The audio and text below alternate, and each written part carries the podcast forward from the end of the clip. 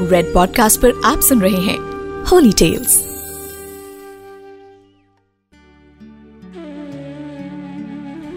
यदा यदा ही धर्मस्य ग्लानिर्भवति भारत। ये श्लोक आप सभी ने सुना होगा, जिसमें भगवान श्री कृष्ण कहते हैं कि जब जब धर्म की हानि और अधर्म की वृद्धि होगी, तब तब मैं अपने रूप को रचता हूँ। यानी साकार रूप से लोगों के सम्मुख प्रकट होता हूँ। मैं साधुओं का उद्धार करने के लिए, पापी लोगों का विनाश करने के लिए और धर्म की अच्छी तरह से स्थापना करने के लिए युग युग में प्रकट हुआ करता हूँ। भगवान विष्णु के अवतार थे श्री कृष्ण और भगवान श्री राम भी विष्णु जी के अवतार थे। लेकिन राम अवतार लेने के पीछे भगवान विष्णु का उद्देश्य सिर्फ़ रावण को मारना नहीं था।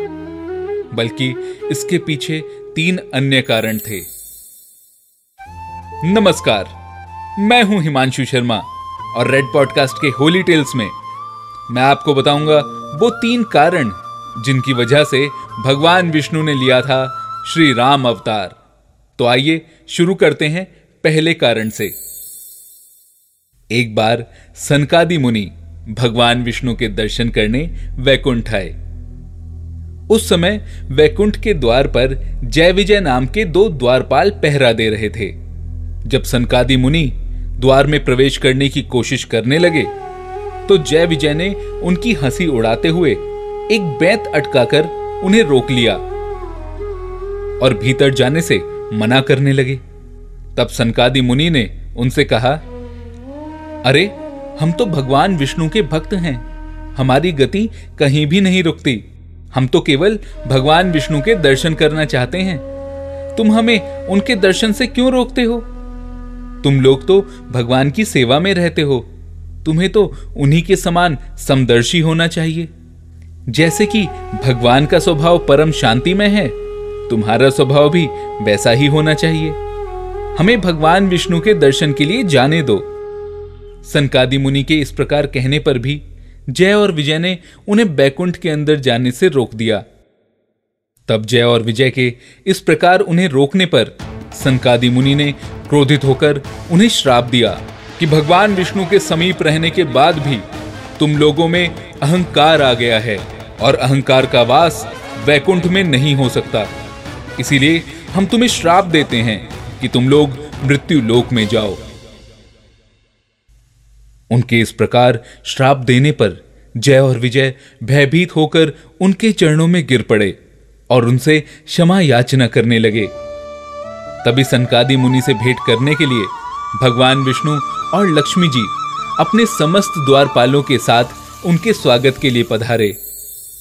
भगवान विष्णु ने उनसे कहा, हे मुनीश्वर, ये जय और विजय तो मेरे पार्षद हैं। इन दोनों ने अहंकार में आकर आपका अपमान करने का अपराध किया है। आप मेरे प्रिय भक्त हैं और इन्होंने आपकी अवज्ञा करके मेरी भी अवज्ञा की है। इनको श्राप देकर आपने उत्तम कार्य किया है। इन्होंने ब्राह्मणों का तिरस्कार किया है और उसे मैं अपना ही तिरस्कार मानता हूँ। मैं जय विजय की ओर से क्षमा याचना करता हूँ। सेवकों का अपराध होने पर भी संसार का स्वामी ही अपना अपराध मानता है। इसीलिए मैं आप लोगों की प्रसन्नता की भिक्षा चाहता हूँ। भगवान के इन मधुर वचनों से संकादिक ऋषि का क्रोध तुरंत शांत हो गया और उनकी इस उदारता से वे आनंदित हुए और बोले, भगवान, आप धर्म की मर्यादा रखने के लिए ही ब्राह्मणों को इतना आदर देते हैं। हे नाथ, हमने इन निर अपराध पार्षदों को क्रोध के वंश में होकर श्राप दे दिया है। इसीलिए हम क्षमा चाहते हैं। आप उचित समझें तो इन द्वारपालों को क्षमा करके हमारे इस श्राप से मुक्त कर सकते हैं। तब भगवान विष्णु ने उनसे कहा, हे मुनिवर, मैं सर्वशक्तिमान होने के बाद भी ब्राह्मणों के वचन को असत्य नहीं करना चाहता, क्योंकि इससे धर्म का उल्लंघन होता है। आपने जो श्राप इन्हें दिया है वो मेरी प्रेरणा से हुआ है। तब सनकादिक ऋषि ने एक उपाय बताया कि जय और विजय तीन जन्म लेंगे और उसके बाद ये इस श्राप से मुक्त हो जाएँगे। सनकादि मुनि के श्राप से जय और विजय ने तीन बार राक्षस योनि में जन्म लिया। लेकिन जब उन्होंने क्षमा मांगी थी तो सनकादि मुनि ने यह कहकर उन्हें क्षमा किया था कि तुम्हारा अंत स्वयं भगवान श्री हरि करेंगे। इस प्रकार तीन जन्मों में राक्षस योनि में पैदा होने के बावजूद तुम्हें मोक्ष की प्राप्ति होगी। तब पहले जन्म में जय और विजय हिरण्य कशिपु और हिरण्याक्ष के रूप में जन्मे। तब भगवान विष्णु ने वराह अवतार लेकर हिरण्याक्ष का तथा नरसिंह अवतार लेकर हिरण्य कशिपु का वध किया था। अपने दूसरे जन्म में इन्हीं जय विजय ने रावण और कुंभकर्ण के रूप में जन्म लिया। तब इनका वध करने के लिए भगवान विष्णु को राम अवतार लेना पड़ा। फिर तीसरे जन्म में जय विजय शिशुपाल और दंत वक्र के रूप में जन्मे। और इस जन्म में भगवान श्री कृष्ण बनकर विष्णु भगवान ने इनका वध किया था। तो इस प्रकार श्री राम अवतार लेने का भगवान विष्णु का पहला कारण था, अपने द्वारपाल जय और विजय, यानी उस जन्म के रावण और कुंभकर्ण को मोक्ष प्रदान करना। श्री राम अवतार लेने का भगवान विष्णु का दूसरा कारण क्या था? अब आपको यह कथा सुनाते हैं। माना जाता है कि मनु और उनकी पत्नी शत्रुपा से ही मनुष्य जाति की उत्पत्ति हुई है। इन दोनों पति पत्नी के धर्म और आचरण बहुत ही पवित्र थे।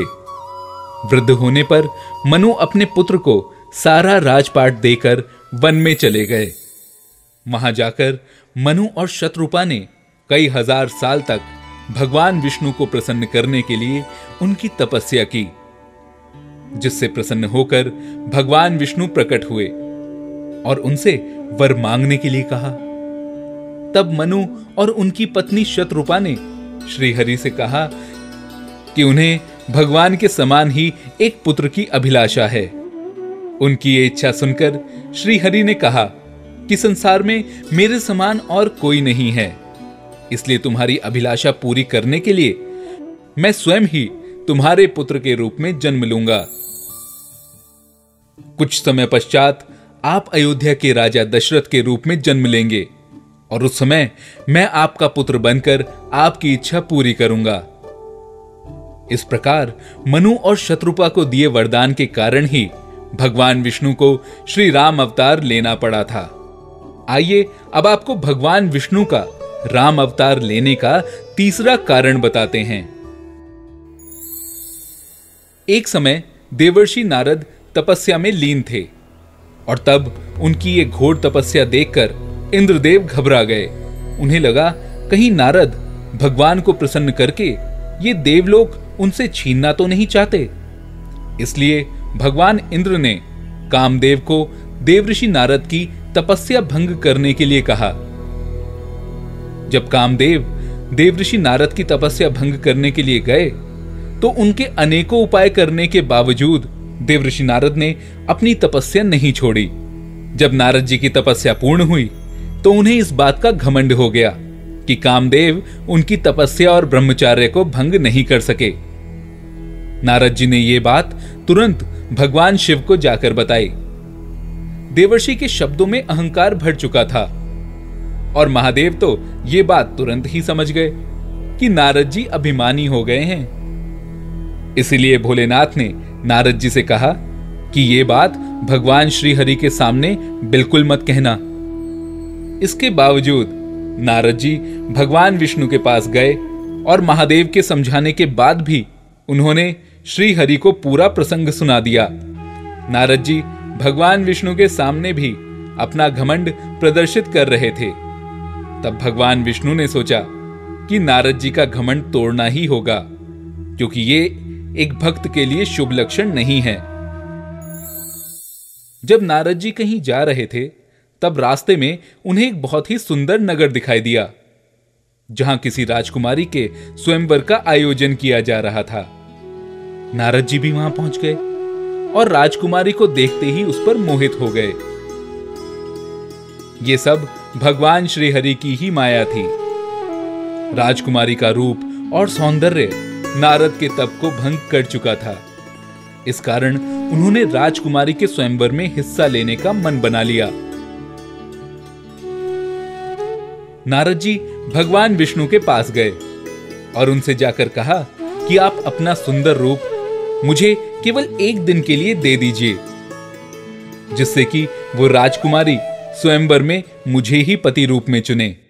तब भगवान ने नारद जी को यह कहकर लौटा दिया कि बिल्कुल वैसा ही होगा जो तुम्हारे लिए श्रेष्ठ है। यह सुनकर जब नारद मुनि स्वयंवर में गए तो उनका मुख वानर के समान हो गया था। उस स्वयंवर में भगवान शिव के दो गण भी थे, जो ये सारी बातें जानते थे। और वे ब्राह्मण का वेश बनाकर ये सब कुछ देख रहे थे। जब राजकुमारी स्वयंवर में आई तो बंदर के मुख वाले नारद जी को देखकर बहुत क्रोधित हुई। उसी समय भगवान विष्णु एक राजा के रूप में वहाँ आ गए। और सुंदर रूप देखकर राजकुमारी ने उन्हें अपने पति के रूप में चुन लिया। ये देखकर शिवगण नारद जी की हँसी उड़ाने लगे और कहा कि पहले अपना मुख दर्पण में जाकर देख लें। नारद जी ने जब अपना चेहरा वानर के समान देखा तो उन्हें बहुत क्रोध आया। और तब नारद जी ने उन शिवगणों को राक्षस योनि में जन्म लेने का श्राप दे दिया। इसके बाद नारद जी इतने क्रोध में थे कि वो भगवान विष्णु के सम्मुख जाकर उन पर भी क्रोधित हो गए। और अपने उस क्रोध में उन्होंने भगवान विष्णु को यह श्राप दिया कि जिस प्रकार मुझे स्त्री की प्राप्ति नहीं हुई, उस प्रकार आपको भी अपनी पत्नी के वियोग में समय गुजारना होगा। और यही वो तीसरा कारण था जिसकी वजह से भगवान श्री राम के अवतार में विष्णु जी को अपनी पत्नी सीता जी से दूर रहना पड़ा था। मैं हूँ हिमांशु शर्मा और रेड पॉडकास्ट के होली टेल्स में आप सुन रहे थे भगवान विष्णु के श्री राम अवतार लेने के पीछे छुपे तीन कारण you are listening to red podcast holy tales written by Himanshu Sharma audio design by Ayush Mehra Send your feedback and suggestions right to us at podcast at redfm.in.